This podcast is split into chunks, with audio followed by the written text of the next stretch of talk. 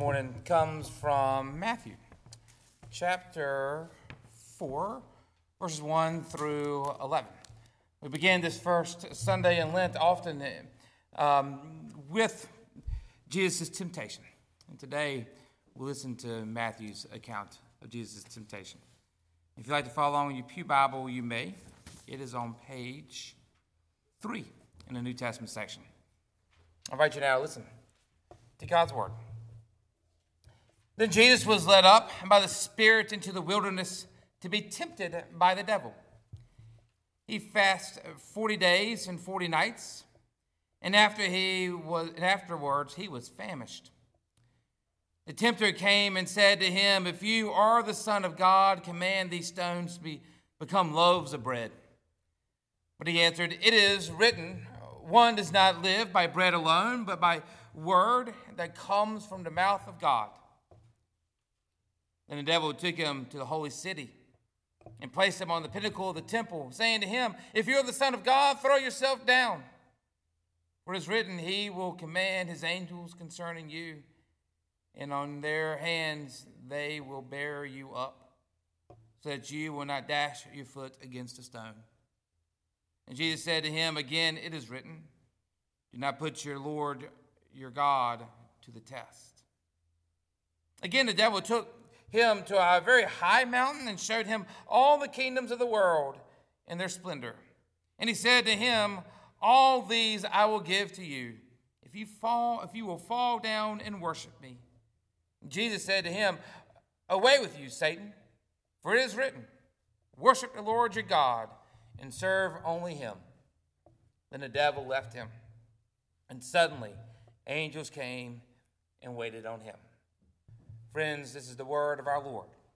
Thanks be to God. Every once in a while, I make it a point to watch a theological movie. You know, one of those really deep ones, uh, the kind that leaves you pondering all the intricacies of faith for days and weeks on end. The kind that aren't uh, afraid to wrestle with tough questions there's one uh, that I watch from time to time. Um, maybe you've seen it as, as well. It speaks directly to this question of identity and, and temptation and the devil. The mother, the main character, is always trying to point out to her unexpected son the dangers that they will try to work their way into his life, and she's quick to name them out. Any guesses? The scene from the movie is in the bulletin cover. Take a look. Any hints? How about this one? Foosball is the devil. Yes, I'm talking about that movie. If you graduated sometime between 1990 and 2010, you may know exactly the movie I'm talking about. It's called Waterboy. Um, Bobby Butcher, played by Adam Sandler, helps us tackle um, these difficult questions of faith. His mom, played by Kathy Bates, wants to protect him from things like football and or what she calls foosball, as in protecting from school and girls, each of which identifies, she identifies as the devil itself. It's, it's a ridiculous movie, really. I know, and, and I'm not about to stand up here and try to draw connections between football and the, the life of Bobby um, Butcher and, and his mama with Lent and temptation. But at the end of the day, in some classic Adam Sandler way, maybe the only way that Adam Sandler can do it.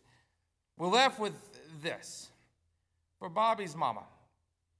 Anything that tempts her son's identity is evil. In her eyes, the devil wants to make him believe that he's something besides her beloved son. And that's where we find Jesus this morning.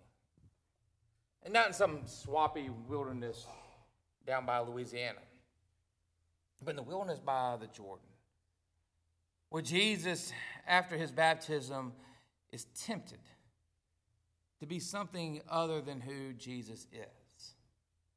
Before we get ahead of ourselves, uh, let's take a step back and see how we got here. Uh, today is the first Sunday in Lent. The first Sunday in Lent, it, and we begin with Jesus' temptation because Lent is a time for the church to have intentional introspection, about self examination. Is a time to take a look at the lives that we are living and to gain some self awareness about where we are and where we're going, about where we are compromising and where we are taking the easy way out. It's a time for change or repent, as we say at church. Now, all repent means is to turn around and to receive the gift of God's forgiveness and grace as God recreates each of us. It's also a time for us to look forward to that Sunday morning. 40 days or so from now, as we proclaim our boldest and but yet scariest truth as a church that Jesus of Nazareth was God's only Son, that He lived and He died for us and for our salvation, that God raised Him from the dead, and therefore death does not have the power over us. God's love and God's grace are the victor. As one pastor said, this is not an affirmation that we can make lightly. It's not an affirmation that we can casually make as a church. Therefore, Easter requires some preparation. And that preparation is what the church calls Lent. Which brings us back to our text. We begin our preparation here in the wilderness alongside Jesus. Was about 30 years old. Just about the same age when people begin to have second thoughts about career or their life direction, their meaning, their theology, their vocation. Just right before we encounter Jesus in the wilderness, Jesus has his own self awareness. Was what one of our students in our youth room called this morning Jesus had a come to Jesus moment. Coming out of the waters, Jesus hears God say, You are my child. You are my beloved. With you I am well pleased.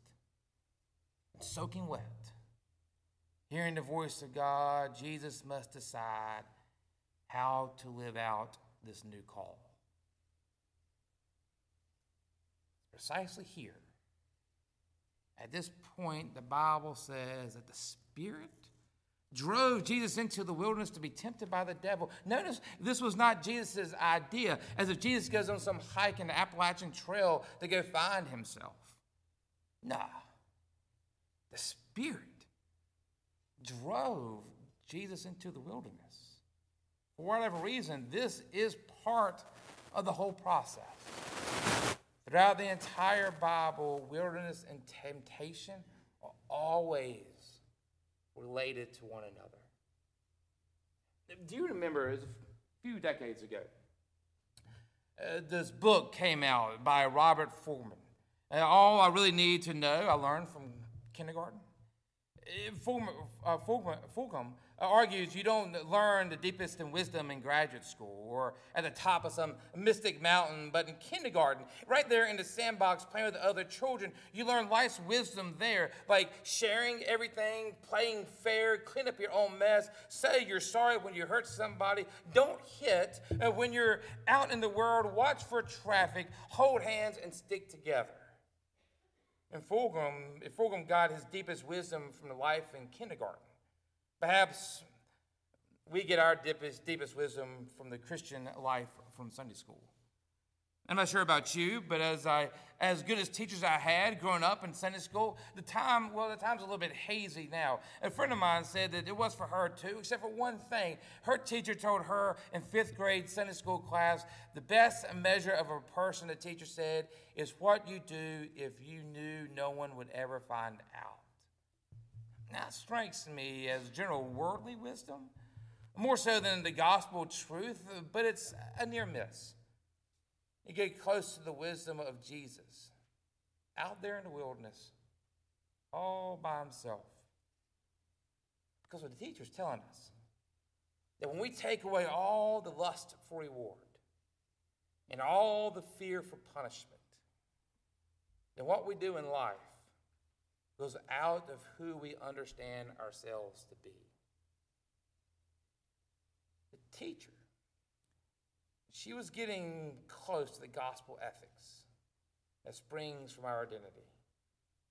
Decisions that we make in life are a product of who we understand ourselves to be. But there's only one problem. In that light, our view of temptation often becomes pretty shallow. In ordinary terms, we think temptation is that urge to do something that we uh, like to do, but we know we probably shouldn't do it. Like grab that one more cookie, or that one more cigarette, or that one more fling. Deepest temptation in life is not the urge to misbehave, it is to be who we are not created to be. This is the message of Jesus' temptation. Now, first glance, the temptation of Jesus seemed like it has nothing to do with his identity at all. And they're actually really odd temptations if you think about it. Let's take a look at closer at what those temptations were that was of Jesus. Hitting a rock so people could have food, what's wrong with that? Connecting heaven and earth together, isn't that the whole point? Being the king of all of us? I think that's why we celebrated Christmas, to welcome the King of Kings. These are the things that Jesus does. Yet, they're all the things that Jesus is. So, what's the tempter up to? The tempter is not tempting Jesus to become something that Jesus is not.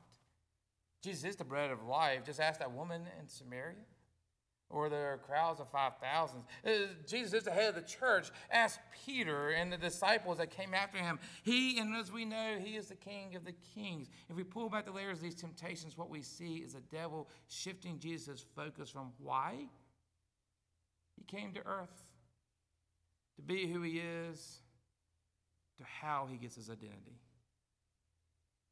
In a book written in the 1970s, Dr. Lynn. Uh, Robert Lynn um, recognized that the church, during the Victorian years, decided that the best Sunday school superintendent was the railroad man. Why? Because these men knew how to keep time. They knew how to start and to stop time. They knew how to keep the church moving along, right along. For these church goers, the future was promising. They were not able to speak um, without linking their religious future with all the promises of this brand new country. They knew exactly why they were doing what they were doing.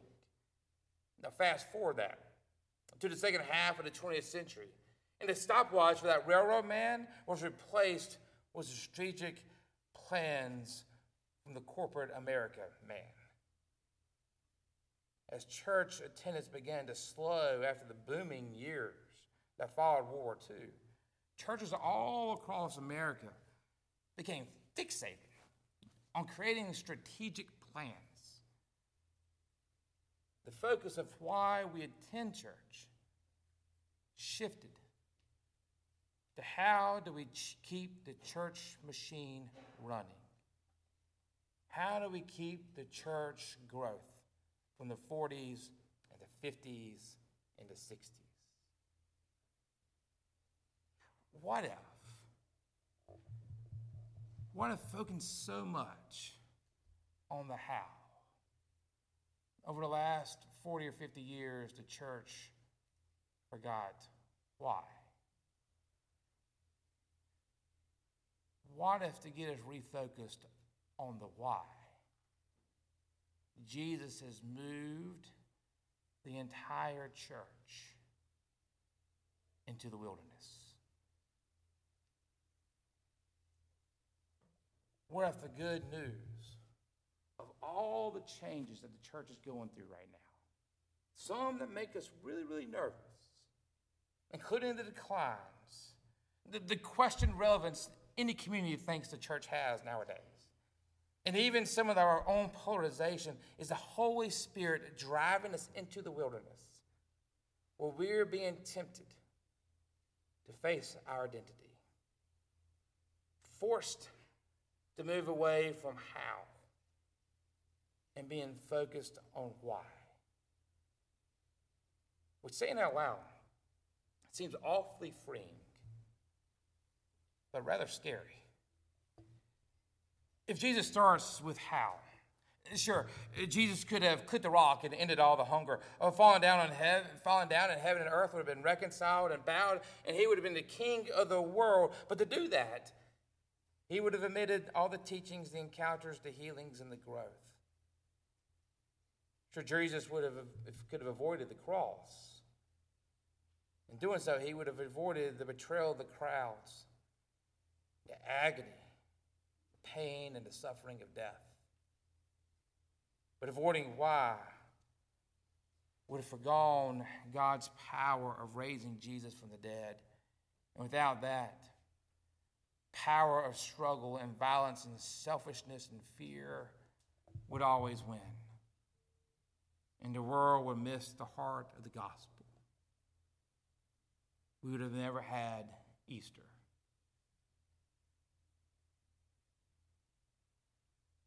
So it's time. It's time.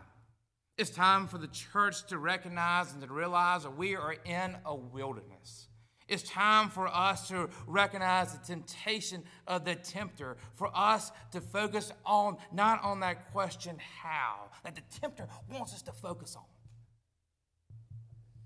It's time for us to stop focusing on such a question of how to bring young people to church it's time for us to stop focusing on how to entertain our children and our youth and how to fit love and family values and political ideas into a neatly tight box. It's time for us to stop asking how to segregate people into winners and losers and how to protect each other from foosball and schools and girls. All in the name of love. It's time. It's time to accept that the wilderness is not easy nor efficient. Begin with why. And why require us to listen to people that the rest of the world wants us to ignore. Why is not efficient? Because why is going to loosen our boundaries and make us really, really uncomfortable. Why is going to ponder a God bigger than our, our questions and even bigger than our answers. Why is going to trust God with our entire fate. It's time. It's time to tackle the wilderness like Jesus tackled the wilderness, namely by reducing our faith to its essential core our identity as children of God. Time to take a stand there, to live it out with everything that we have and with everything that we are. It's time. Not because the church needs to save the world. Jesus is already busy doing that. It's time because the world needs the church to reconcile that God actually loves us.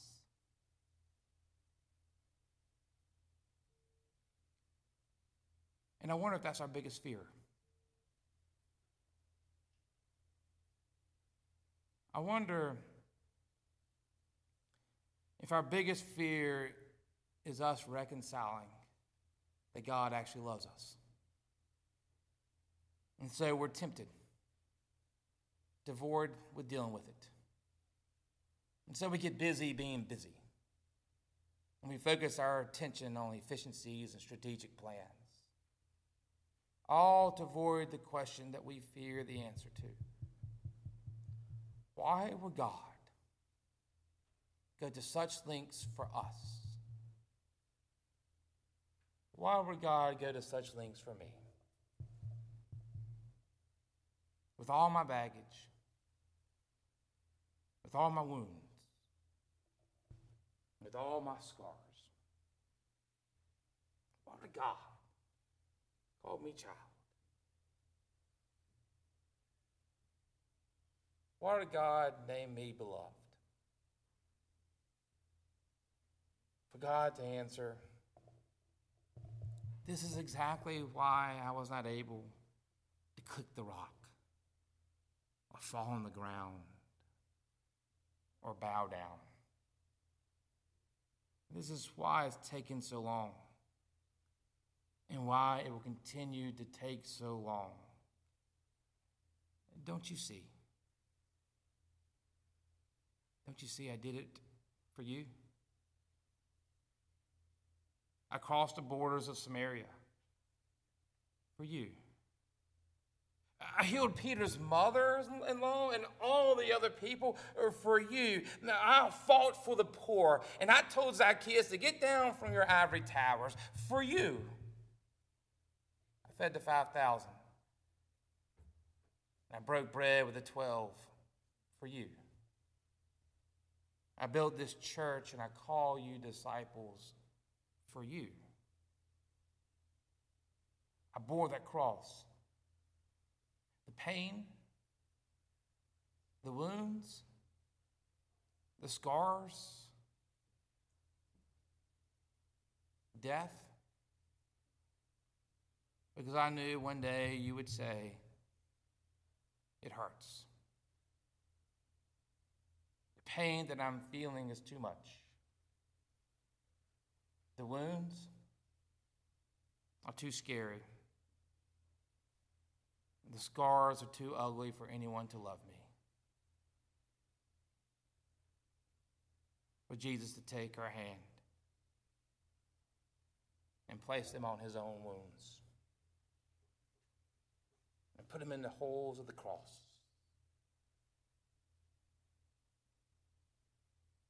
And say to us, I know. I know. I know the hurt.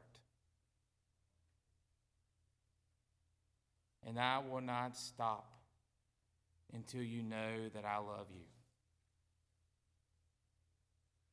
I will not stop until you know that I've always loved you. I do not care how inefficient the world thinks that I am, or how much more efficient the world thinks that I can be. You mean too much to me. I will not stop until you know that I love you.